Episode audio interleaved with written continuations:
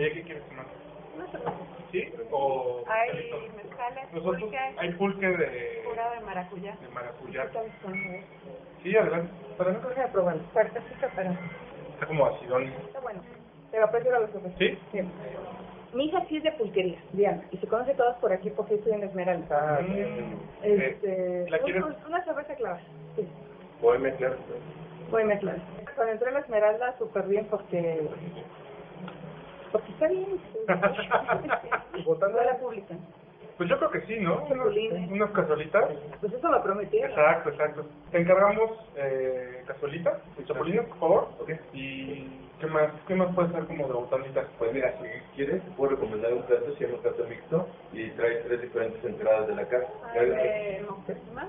No, no, no. ¿No? No, el grande, ¿no? Trae este, tres de requesón con chapulines, tres de un guacamole de la casa con chinicuil, eso se Suena llama bien. Suena bien. y tres con siquil, que es una botanita maya que está hecha a base de, cal- de calabaza finamente triturada.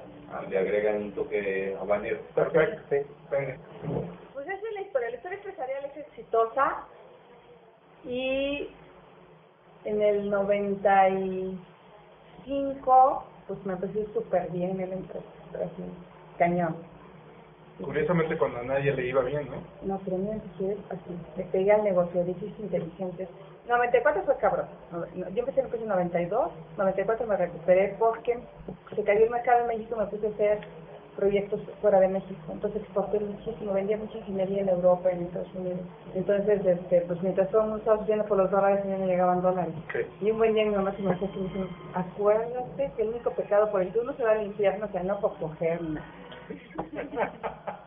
por guardar más de lo que necesita. Y Súper cañón. Órale, es un gran quote. Y ya, pues, ya, ya, ya, ya, ya. Estás viendo que yo casa en aquella, no sé, de cosas, de edad. de- Entonces ya tenía como mi, mi famoso departamento de las lomas que está en Madrid. Que tanto te echan en cara, ¿no? No, pues sí, lo compré en 97.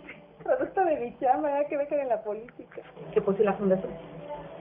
Eh, y la fundación nace en 95 y llegamos a atender hasta 100.000 niños indígenas en desnutrición. Y hicimos una presión social muy fuerte para que hubiera un programa de gobierno que combatiera la desnutrición porque en 95 pues, la crisis había dejado, o sea, así, así como los pobres ahorita se habían multiplicado en 95 enormemente y en la Tarahumara traíamos cifras de mortandad infantil altísimas, o sea, en el orden de que 60 niños que morían por 100 por mil que nacían vivos países, países de primer mundo andan en dos, ahorita andamos como en 23 en México, y comunidades indígenas como en 40. 40 niños por cada mil que nacen No, no, altísimo. Desde ese momento había una hambruna en la Tarahumara y arrancamos ahí, en la Tarahumara, a trabajar justamente con Germán. Hicimos la primera campaña de colecta de alimentos con la fundación, la Fundación Yaguno y Germán de esa que le entraba a todas las causas perdidas de este planeta. Y ahí se me ocurrió crear una papilla para desnutrición y se creó una papilla de hecha de masa, harina de, de atole de masa. Y ya la ¿Estás hablando de tu fundación esta de la... de la. Sí, sí. Ah. Y yo fui la inventora y tenía un montón de gente voluntaria. Pues salud, muchísimas gracias. Salud, salud. Usted sí está grabando, ¿eh? Sí.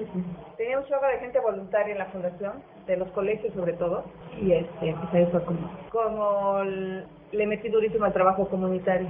Trabajamos en 10 estados de la República, llegué a tener a más de 3.000 voluntarios y estaba yo rete a gusto porque me embaracé de mi segundo hijo este y ya mi marido así como que decía, yo salí de trabajar. Y decía, "Ve, güey, ¿dónde me conociste? No puse en la universidad. Tú chingues, cabrón. O sea, Sí, no me claro. conociste en el súper, güey. No, no, entonces, pues, o sea, ubícate. Yo digo que jamás en su vida me ha vuelto a decir que si me voy a salir de trabajar. Ya no. Y la verdad sí le bajé al trabajo eh, y fue muy chistoso porque me vino a hacer una entrevista a una periodista sueca me dijo, oiga, pero a ver, nosotras en Suecia con el marido gana menos porque mi marido se fue como que por el lado corporativo y yo estoy por el lado empresarial. Obviamente pues, es más arriesgado el empresarial, pero el corporativo es seguro. Te das Claro, prestaciones. pero decía, la ganancia... no, o sea, cuando te va bien, te va bien, y cuando te va mal, pues, te- pues te va mal. y entonces le, le decía, ¿por qué su marido no toma la licencia de maternidad? Ay, güey, ya ve, yo estoy como liberada, pero... Me dijo, nosotros en Suecia, cuando el hombre gana menos que la mujer, eh, la mujer se, queda trabajando y el hombre se va a su casa. Y yo así como muy, pues, muy aguda le digo, oiga, y nosotros las mexicanas somos más pendejas que las suecas. Y me dice, ¿por qué? Dije, porque aquí todavía no descubrimos cómo le den chichi los hombres a los niños, pero en cuanto le hallemos... Dijo, bueno, no, le damos mamila. Y ahí fue donde yo un poco la reflexión que hacía era este lado femenino que tenemos las mujeres y que no tenemos por qué sacrificar. O sea, ahí fue donde me empecé a dar cuenta que los valores occidentales pues, eran muy, muy en el rollo material, muy en el rollo de tener, de, de acumular y, y, y yo creo que pues es como también súper importante el, el ser mamá y el, tus hijos y, y, y ahí decidí tomarme un año, ya estaba en condiciones la empresa 97 de, de que yo me tomara ese año. Y ahí descubrí el internet, empezaba este eh, el internet, no no tenía el internet, nos comunicamos con modem a la oficina y esas cosas todavía, este pero pude llevar muy bien la empresa desde la casa y la verdad es que como que ese alto te da un chorro de reflexión porque estás como en una autopista así de 200 por hora y cuando eres mamá pues te bajas como a la terracería, ¿no?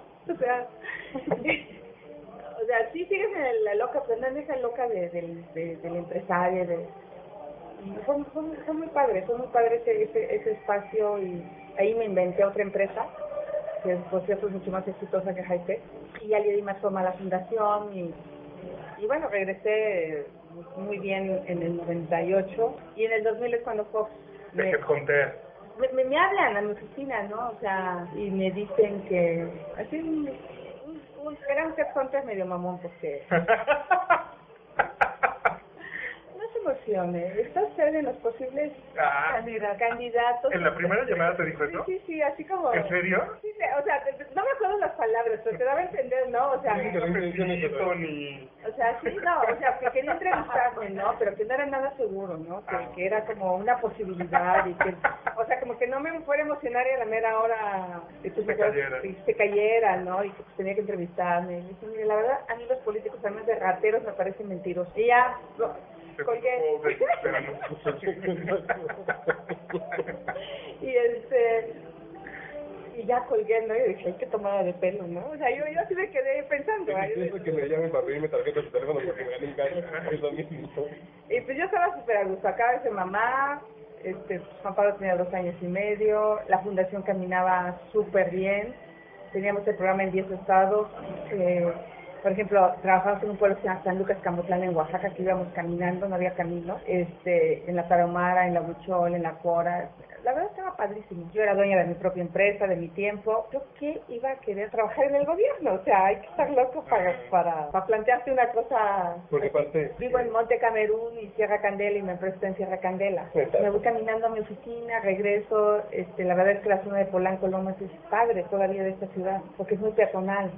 Te cruzas y, y tienes todo este camellón de Homero, Horacio, cosa que no tiene Interlomas y otras zonas de la, Sí, que de la Ciudad de. México, que está en auto, ¿no? Ujú. Y, y bueno, pues ahí ya fue como, como, ¿no? como loco, ¿no? Y, y ya después me habló Ramón Muñoz. Yo ni sabía quién era Ramón Muñoz. Nadie, yo creo que nadie. Pero, Nadie sabía quién era Ramón. y pues ya, y ya la tercera llamada fue de Fox. ¿Tú votaste por Fox? Por No. No, y eso le dije, okay. y eso le dije a Ramón, dije, oye Ramón, ¿y no te importa yo no voté por Fox? Y se lo dijo Fox, y Fox siempre supo que no voté por él, y me lo dijo por la llamada, me dijo, que no votaste por mí, pero me interesa entrevistarte. Y la verdad, nos caímos bien, hicimos hicimos química, o sea, su franqueza y mi franqueza, y, y, y yo te puedo decir que con Fox siempre tengo una relación de decirle lo que pensar, siempre, o sea, no nunca le falté el respeto como presidente, nunca le dije Vicente como otros, que tenía presidente, pero siempre fue una mujer que le hizo ver en temas súper polémicos como el desafuero, como la reforma constitucional en materia de derechos y cultura indígena, donde yo me opuse al, al- al- y tenía yo que tres meses de llegar al gobierno y me hablaron, me dijo, oye, que ese presidente que tiene que salir a rectificar, ¿estás de acuerdo? Sí, Dile al presidente que, que prefiero irme del gabinete, pero que yo estoy convencida que esa reforma no sirve, que que se va a levantar de la mesa. Y, es- no tenía un gran oficio político, pero tenía un gran sentido común y una gran sinceridad. Entonces, pues, o sea, como que mi forma de comunicarme fue muy rápido, muy violenta, porque mi primera declaración es que esto del poder me daba hueva. Pero yo me refería a esta forma de ejercicio del poder en México. La burocracia. No, no, puta, la prepotencia, la mamonería, ¿no? O sea, yo de ver a los funcionarios públicos me daban hueva, de, su comportamiento, de cómo se conducen, de cómo de cómo se comunican. Yo de- un día voy a, a Cedillo a hablar en un evento que me invitaron de orador a mí con empresarios sociales. Yo, pues, soy universitaria, no le entendí ni madre. La me- Así del retruécano. Y ese es el objetivo, ¿no? Que no les entiendo. O sea, yo puta, a ver, dice Xochitl, a ver, concéntrate, ¿no? O sea, Yo pon atención. pon atención, eran términos tan econométricos. Y yo dije, no, puta, pues los de enfrente me, o sea, Oye, Xochitl, por ejemplo, ¿qué le, ¿qué le dijiste cuando salió lo del Gay? ¿Le diste una opinión? ¿Recuerdas tu opinión? no, sí, me acuerdo, ¿qué pasó? Me acuerdo que yo era muy amiga de Anabel, pero amiga.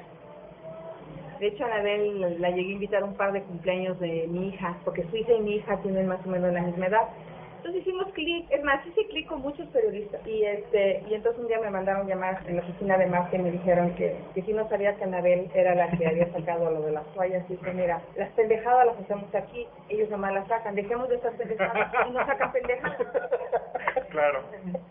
Ya, si no quieres que te madreen, pues no hagas pendejadas como político.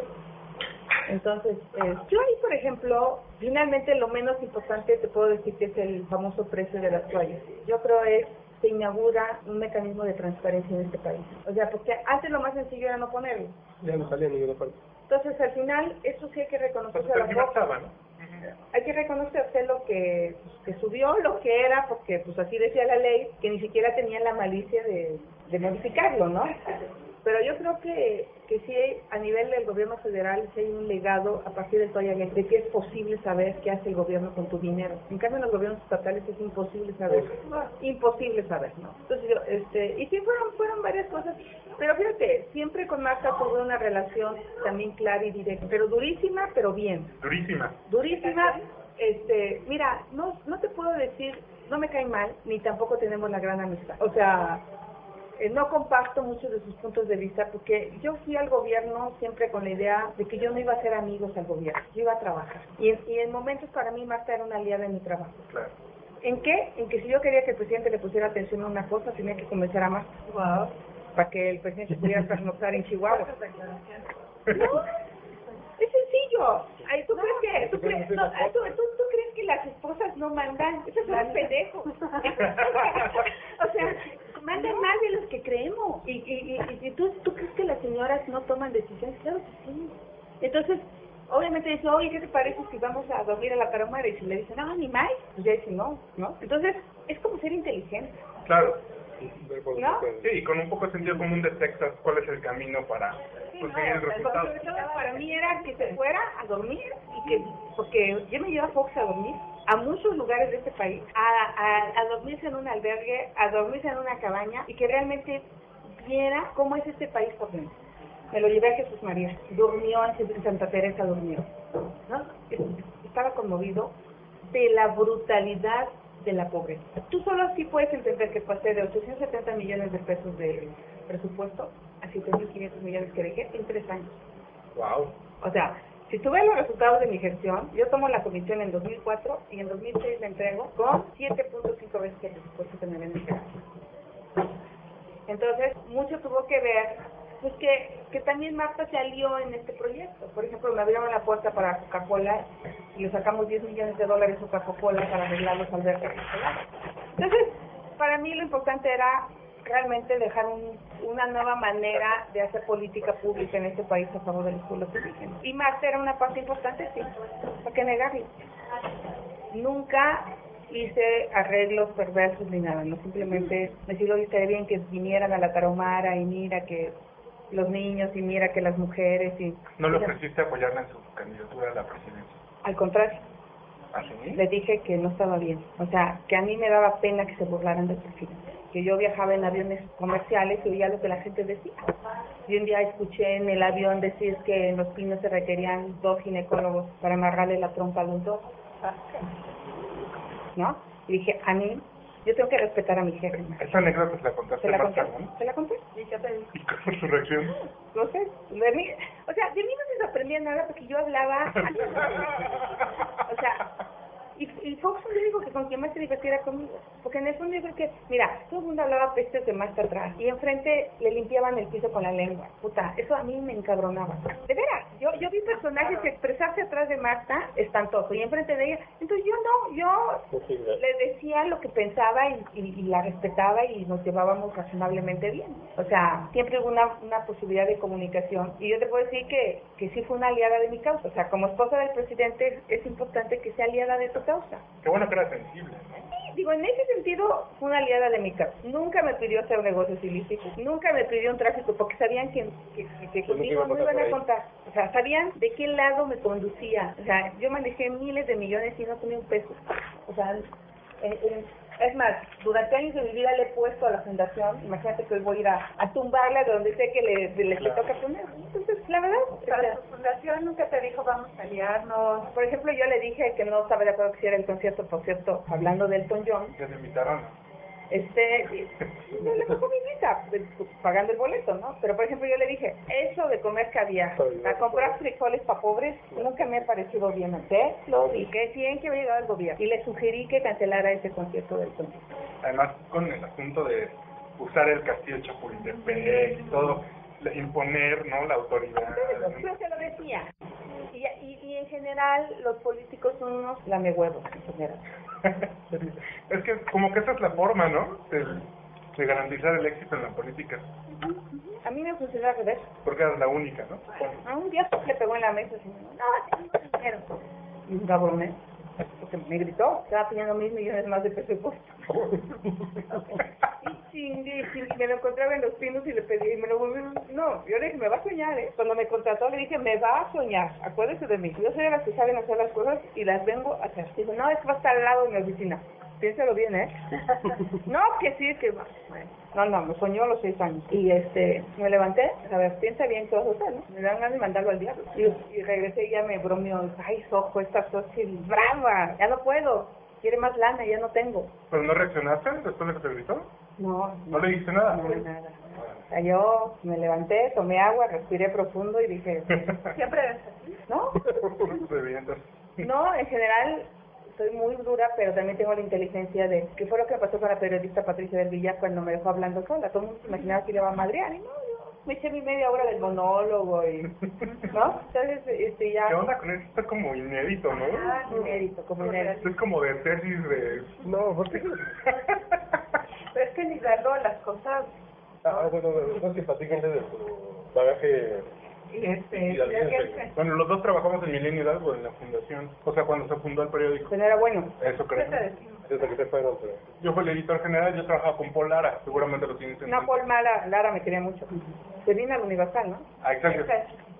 Paul y yo éramos los editores del periódico y Sara era editora de tendencias Y tú sabes cómo es Hidalgo. Absolutamente, claro, ambos. Ujú. Se manda desde el pa- pa- Palacio de Gobierno Pues la línea editorial. No, pasan cosas y nadie vio nada. O sea, yo recuerdo muy bien cuando fue lo de la universidad, de que hubo una elección, no sé qué, y afuera había un desmadre, porros golpeando, alcohólicos. Le preguntabas a los funcionarios, oiga, ¿qué opina de este desmadre? Yo le dije, no está tranquilo, no cool, ¿no? Sí, no, no, es un... O sea, es la simulación. Es el triángulo de las Bermudas. O sea, O sea, que una vez que me mantuve cool, el, el propio Fox se sintió mal. Se arrepintió de haberme gritado. Esto ahorita me va a decir hasta que me voy a morir. Y me bromea. Me dijo, ya no puedo con tu chico. Me volteó la mira, presidente. A mí, la saliva, ya se me acabó. Yo ya le eché a los, todos los cuentos sabidos y por haber a los indios, presidente. Me da dinero, yo no tengo nada que en su gobierno. Seguir echando cuentos no es lo mismo. Me dio dos mil millones. Y de ahí, no, y la anécdota de Paco Olvera, que, que en Hidalgo la han querido desvirtuar, el cabrón este de, de los alebrijes que ya no está con ellos, este... ¿Páramo? Que me madreaba siempre, que el único que sabía era enseñarle las piernas a Paco. ¿Qué? Esa es cierta, porque Paco me dijo que, no, que le, me había hecho una, un descuento de 100 millones en mi fondo indígena, de esos mil millones que le había sacado a Fox, y me dijo, ah, pues, le dije, "Me- con tu recorte me estás dejando sin fondo, Paco. Me dijo, no me digas que no traes fondo. Me levanté el huipil y le enseñé las piernas. Dije, ya dale cabrón, porque las indias no son los calzones y te voy a enseñar lo que es. me regresó los 100 millones y cada vez que quería el presupuesto, y eso es verídica, un día me estaba con su mujer, me dije, ay Paco, qué bien me trataste este año, y yo a su mujer, ¿cómo no si le enseñas las piernas, cómo no te va a tratar bien? Pero me acuerdo que a Fox me preguntó, ¿y cómo lo hiciste para que Paco fuiste la única que no recortó? Ese cabrón pagó por no ver presidente. Fue, fue, fue, interesante, finalmente se hicieron cosas de veras, que marcaron la historia, electrificar la selva Lacandona, electrificar la selva Cora, la, la Sierra Cora Buchol Tepehuán, que fueron mega obras que, que nadie se aventaba porque eran millonarias. Y todo el mundo decía, ¿cómo le vas a meter 300 millones para llevarle luz a 5.000 indígenas? ¿no? Sí, güey, por eso 5.000 indígenas viven... Eh, como hace dos siglos. Como no, no, bueno, pues. como hace 3.000 años, ¿no? Son pueblos originarios. Entonces, ahí encontré, ahí, ahí tuve la complicidad de Fox, de Marta, en ese sentido. O sea, como que mi área no causó ni envidias, ni, ni me metí a grillar, ni me metí de panista, ni de prista, ni perredista, ni, ni quise ser candidata de Hidalgo. Simplemente me metí a hacer mi trabajo, a concluir mi trabajo, a tratar de hacer algo diferente en la institución, a dejar un servicio civil de carrera, este compramos el edificio que se les quedó, en fin. Y el día que acabé, acabé y me fui. ¿Por qué no hay más funcionarios así? Con 20 funcionarios así funciona mucho mejor el país, ¿no? Yo creo que en mí sí se mezclaron varias cosas. Mi origen sí me da una identidad muy fuerte y una formación de valores muy, muy, muy sólida. Ahí no, ahí no se andan con rodeos, ahí no puedes ser medio honesta. Ahí o eres honesto, eres honesto, punto. Pero no no, o sea, tus papás te educan en un entorno de, de absoluto Claro. honestidad. Yo, yo me acuerdo que un día de la tienda me dio 10 centavos de más y pensé chingármelos. No pude, porque no sé cómo, no sé cómo te, cómo te forman. Es un colectivo el que te forma. Y, y finalmente, ya, o sea, esa, esa formación fue muy importante. Y en darme cuenta de todas las carencias, ¿no? Todo este rollo del alcoholismo de mi papá, que a pesar del puto video ese que dice, no, que no fue, no, puta, nadie sabe lo que, lo que tú que estás sabiendo. Fue una historia de terror. Entonces ahí me nació toda esta lucha por las mujeres pero dije cómo mi madre va a agachar la cabeza el resto de su vida y me peleé del pueblo y me vine a la ciudad entonces esa, esa, esa formación básica esa historia de lucha en la ciudad de llegar aquí a los 17 años sola entrar a la facultad de ingeniería trabajar y estudiar está cabrón. ¿De qué trabajaste con ella? de telefonista. Se requiere que de veras pegas ganas y te pasa de todo te roban tu lana te tostean te no no no me pasó de todo. Viví en un cuarto de Sotejo y Zapalapa no es, es un momento que dije, no hay muere. Empecé a, o sea, el, el pueblo, pues puta, marido briago y jodido, pero bueno, Claro. ¿no? Era demasiado agresivo el entorno de la ciudad. Y en realidad la burocracia, de, por ejemplo, del gobierno federal, aunque cambien los apellidos, son en realidad familias, ¿no? Que tienen relación con el poder o que ya tienen relación de muchas Es una, generaciones. en ciertos niveles, porque también hay otros niveles que vienen también de sectores muy marginados de la Pero sociedad, ser la minoría. como que lo que aprenden es que jodiendo es como... Es que hay un, hay, hay un colectivo, ¿eh? Pero, pero, pero mira, a mí, yo creo que mi institución sí puede contener en gran medida la corrupción, porque tú eres el ejemplo. O sea, si saben que el jefe roba, chingas todos. Pero si saben que el jefe, y, y, y además que tú tengas un liderazgo, yo creo que yo logré conectarle a la gente esa pasión, ese amor, esa entrega, ese compromiso. Claro. Porque la verdad el que pasa por ahí y no se simbra es que o sea, es un cabrón que no tiene remedio. Eh, Te toca trabajar para la gente más vulnerable, en condiciones de vulnerabilidad. Y además eres un personaje muy atractivo para los medios, ¿no? O sea, abiertamente te gusta el fútbol y mientras madres, ¿no? No, o sea, más bien no me... Eres un personaje muy atractivo. No me, no me modifique. Inusual, pues, inusual. No, es la clase. No, es que todo el mundo pone pose, Exacto. ¿no? Porque dicen que lo correctamente político es decir esto y lo otro. Exacto, exacto. ¿Quién me valió madres? Porque yo dije, Ujú. o sea, puta, si no les parece me voy a mi empresa y ya. O sea, yo siempre partí de la cosa que yo tengo en qué vivir Ujú. y por eso también eh, esta experiencia por Hidalgo fue, fue una experiencia interesante porque al final de cuentas nunca lo vi como una obstrucción de poder, sino lo vi como una posibilidad de demostrar que una ciudadana con dos camionetas y tres pesos podía meterles un puto pedo a esos cabrones. Y por poquito lo logramos, por poquito. Yo creo que con dos semanas más de campaña, Y lo de la noche antes, ¿no? Y con, y con- pero hubiéramos tenido que llegar con 10 puntos arriba para, Para que se para, que se bajara. O sea, tenemos que ver y llegamos dos puntos arriba. O sea, no nos alcanzó. Y el trato en medios, aunque el- la influencia que tienen los medios en el- la gran población es muy marginal. No, sí, sí, sí. Este, también Sí, que, claro. que, que no pongan Xochitl Galvez y pongan en lugar Berta. Berta, ¿no? O sea, es una mamada. O sea, yo cuando veía eso decía, qué, qué poca dignidad profesional. No. Ni siquiera ética, cabrón. O sea, Y de repente los medios, No, no, de repente decían, Xochitl está peleada con los medios. Yo ya le dije a los reporteros, ¿sabes, chavos? Con ustedes no es la bronca. No. Ustedes es su chamba. Yo lo respeto. La línea editorial es el problema. O sea, yo sé que aquí hay periodistas que quisieran hacer periodismo, pero que no pueden. O sea, yo no, tengo, yo ni estoy enojada con ustedes. ¿Quién- ¿Quiénes son los dueños del Día Libre, de todos estos periódicos? Los personajes ligados al poder en Hidalgo. En, en- en Hidalgo no sobrevivirían toda esa cantidad de periódicos No si no fuera por el chayote. no. Pero no tuve depresión, no estoy enojada, estoy contenta. Eso con este pendejo tuitero dije, "Ay, eres una perdedora. Ja, ja, ja. Dije, no, güey, me sigue, soy una ganadora. O sea, ¿no? Además, el asunto de la, di- la diferencia que lograste es como histórica.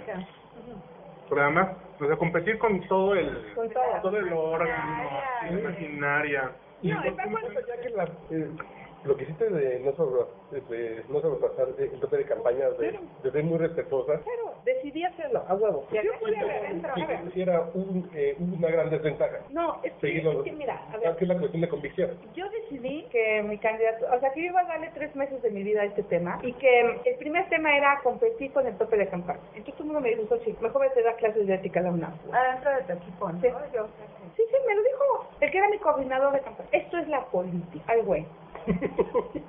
Dije, pues lo vamos a hacer con el tope de campaña y quien quiera quedarse, se puede quedar. Si no se la quiera jugar. Yo creo que por eso el Paco tiene depresión. Porque mientras este güey traía 150 en el no. yo traía cinco. Yo traía a mi comadre, que era una señora de las lomas, que era mi particular. mi hermano que pidió el permiso del trabajo para hacerlo de seguridad. Mi hermana era la de logística. Tres, cuatro amigos de México que se fueron conmigo. Una de medios, Lucy Sánchez, que vino de Chiapas a ayudarme con los medios. O sea, nadie cobraba. Todo lo hacíamos de ganas, obviamente con un montón de carencias técnicas, sí, por supuesto. Pero la canción de Molotov, puta, fue un hitazo. La, la, la rosa fue un hitazo. Todo eso lo pudimos como contrarrestar con ideas geniales. Por supuesto que mi discurso la gente salía llorando de mis mítines. Los simbraba, los tocaba. Me faltó tiempo porque como yo no tenía medios y no tenía para pagar y no tenía para comprar, yo decía, no te puedo regalar una playera, no te puedo regalar una gorra, pero te regalo mi corazón. No se lo espera la gente y te lo cree, te ve a los ojos y dice, sí, me está diciendo la verdad. era un que nadie lo escucha. ¿No? Y entonces mis campañas yo entrevistaba al público porque además tengo una habilidad para ver a la gente y entonces los mítines lo hacía la propia gente con sus testimonios. Decía, ¿qué estudias, mi amor? No, no estudio. ¿Quieren que sus hijos sigan sin ir a la universidad? ¿Qué hace, señor? Estoy sola porque mi marido se fue a Estados Unidos. Pero yo iba leyendo los ojos llorosos, ¿no? Claro, claro, claro. Y entonces el resto del auditorio se simbraba con los testimonios de ellos mismos. Que además son sus vecinos, ¿No? son sus comadres, ¿no? Este, y entonces sí fue una campaña interesante, la verdad. Yo estoy súper contenta por, por lo logrado, por lo logrado, con, con, con los recursos que tuvimos. Y si tú hablas con César Nava, yo le dije, César, yo ni siquiera quiero lana. Yo quiero un poco de apoyo de seguridad para el día de la elección, para que estos no hagan lo que se les pega la gana comprando gente. Yo dije, con eso lo hubiéramos contenido, gente vigilando las calles, Garantizando. garantizando el pleno ejercicio del voto.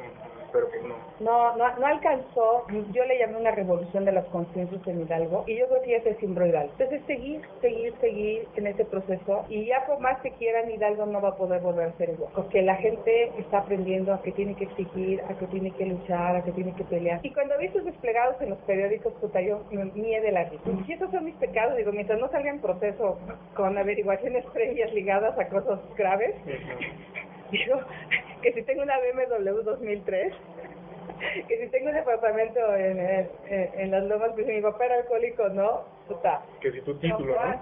Puta, que vayan al lugar y pregunten. Por supuesto que estoy titular. Y yo Es un- me muero de es la un risa. poco del nivel de, de, De la de la pelea, discusión, ¿no? ¿no? O sea, habla mucho de, El que sí, por, ejemplo, que si no estudió ese Rosario, por ejemplo. Le regalaron el título, Eso güey, sí, ¿no? y hay una demanda. O sea, yo, yo les he dicho, yo se los voy a presentar el día que alguien me demande, que me digan que estoy haciendo uso ilegal de un título. Entonces me presento a un juez y llevo mis, mis títulos. Que me lo requiere un juez, ¿no? Para entregárselo. ¿Por qué no me demandan? Saben que, que, que- No. que no es cierto, ¿no? Pero pues demeritan, denotan y...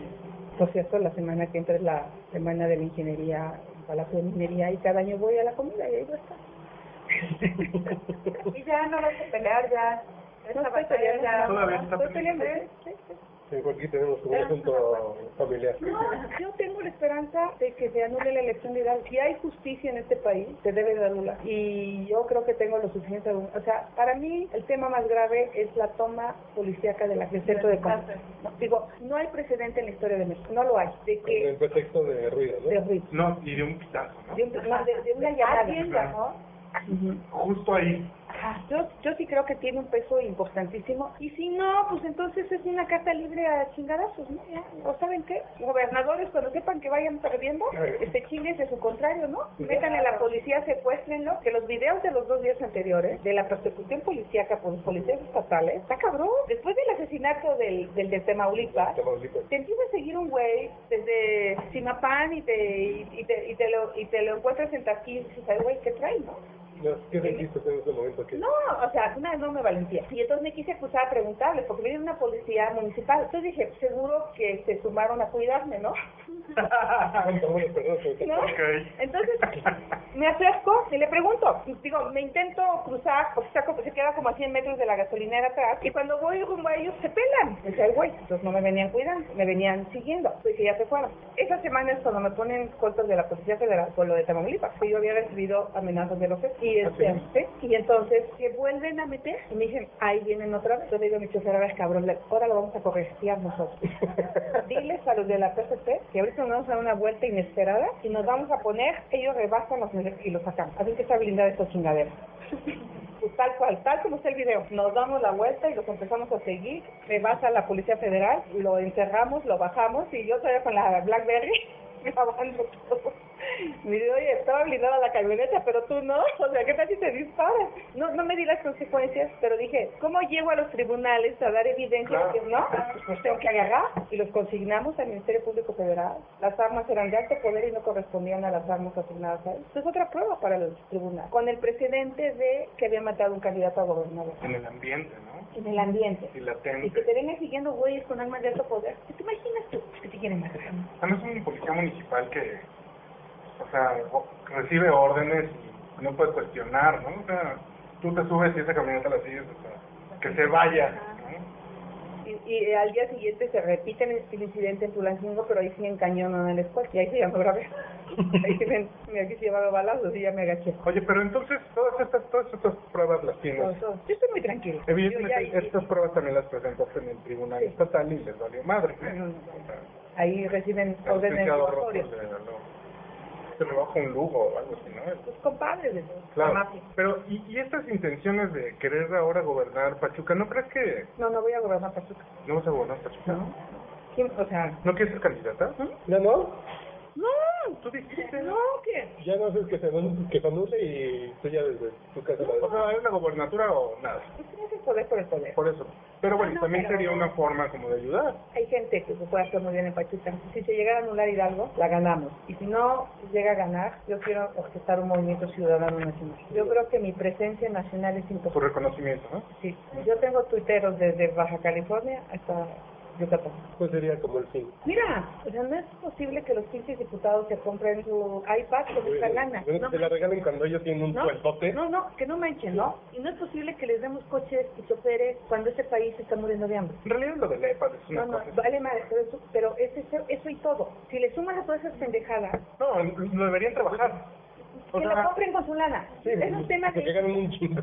pero es que gastan más en papel. Ah. Neta, neta, o sea, gastan más en Que papel. la compren de su lana, porque tú la tienes que comprar de tu lana y todos los mexicanos la compramos de nuestra lana. ¿Por qué un Pero el papel sí lo paga la Cámara. que no lo pague tampoco? Que les diga, Eso ya es lo propio. Sí, ¿sabes que ganan un chingo de dinero para que, que un iPad... Pero haciendo matemática es más barato está la bien, Ah, claro. entonces señores, Los y celulares que les vamos a dar un iPad y se los vamos a descontar de su quincena. Claro. Ve chido. O sea, a ver, a mí me dijo mi administrador de ese entonces, me dijo, ingeniera, la gente se enojó porque quitó las comidas, los coches, la gasolina, los efectos Ah, de, la- de la CDI. Y solo pagamos 4 millones. Tú te eso es un chingo, cabrón. güey. Pero para el presupuesto que manejan, no, le dije, ¿cuántos mexicanos van a dar 4 millones en su vida? No, Uno. No sé, varios, pero muy pocos. No, no, o sea, un millón. No, no, pues un millón de pesos así. En- van a ir en un cheque para comprarte una casa. La pagas en 25 años. ¿eh? ¿No? Es, o sea, dije, cambia los colchones de los salvajes, están agujerados todos. De ahí sale. de ahí sale. O sea, es un sentido de compromiso, de solidaridad. Claro, de prioridad. 50 millones de mexicanos que la pasan mal. Yo pienso, es- este es un ejemplo de lo que la sociedad civil organizada tendría que decirle a los diputados. A ver, esperen, a ver, bájenle, somos sus patrones, no manchen. O sea, tú sabes lo que a mí me gusta, cos- cuesta pagar cada mes el 10. Está sabroso. El ISR. Está sabroso. Puta madre. No, no. O sea, y cuando le tengo que descontar a mi gente 800 pesos porque un cabrón diputado se lo chingue, me parece injusto. Porque ese señor Domitilo que tiene conmigo 18 años trabajando de mantenimiento en el edificio, con 800 pesos podría llevar dos fines de semana a sus hijos al. Tenemos que decirle que, que, que es de un alto sentido de responsabilidad manejar bien los impuestos de los mexicanos. Tenemos que crear una cultura de la conciencia de lo que de lo que significa ser funcionario público. O sea, es como regresar al Calmeca, o sea, que me los manden. ¿No? A ver, todos son nuestros líderes, mándenmelos, me los voy a llevar a la Huichol y a la Cuara y a la Tepehuana que se chinguen tres, 30 días, les damos un seminario de ética, de valores, luego se los regreso. O sea, los ¿Sí aztecas lo hacían. cambiarías? A un, a un, no le vale más? Pero un TikTok, me canso que sí. Algo tenemos que hacer, pero lo que está demostrado claramente es que la actual clase política que tenemos no ha estado a la altura del país. Esta clase política a la que pertenece, o perteneciste. Pues sí, ¿O estuviste dentro? sí, y por eso te lo puedo decir. ¿Tú qué pensabas cuando veías a los que tenías al lado, así en el gabinete? Así, Pues, decías, sí, estoy aquí, no estoy aquí, qué bueno que estoy aquí. No, pues yo, siempre dije, yo vengo a lo mío. Al final de cuentas, nunca tuve que tragar mierda. Que me dijeron que el arte de la política era tragar mierda sin hacer gestos. ¿No? Cuando me avisaron que Calderón le había bajado el presupuesto a la Comisión de Pueblos Indígenas, yo no esperé saber si Calderón me iba a ratificar o no me iba a ratificar. Simplemente presenté mi renuncia ese día a las seis de la tarde. Esa era la señal que A mí, o sea, esperabas, ¿no? Ah, ok, dos mil millones menos a los pueblos indígenas. Está bien, se acabó. Y ni te peleas. Pero no hubiera valido más la pena que te quedaras a pelear por los pueblos indígenas. Pues digo, también cuando te quedas a pelear en qué condiciones, ¿no? Si no es una prioridad, pues no es una prioridad. Sí, Y, y eso es como los grandes amantes. Hay que irse cuando más te quieren, ¿no? Ya cuando, cuando ya no te toman la llamada, ¿no? cuando ya pesas. ¿No? Hay que saber irse. En la cúspide. La cúspide del amor. Yo estaba en ese momento, una buena imagen. ¿Para, para, para qué? A pelearme desgastando. Me quedo con esa parte. Lo que le aporté al país seis años una reforma constitucional en materia de derechos de cultura indígena, la creación del Instituto Nacional de las Lenguas Indígenas, la creación de la ley de derechos lingüísticos. O sea, que hicieron cosas importantes. A veces esta necesidad de que te sientas indispensable tampoco es. Pero porque tengo mi paracaídas.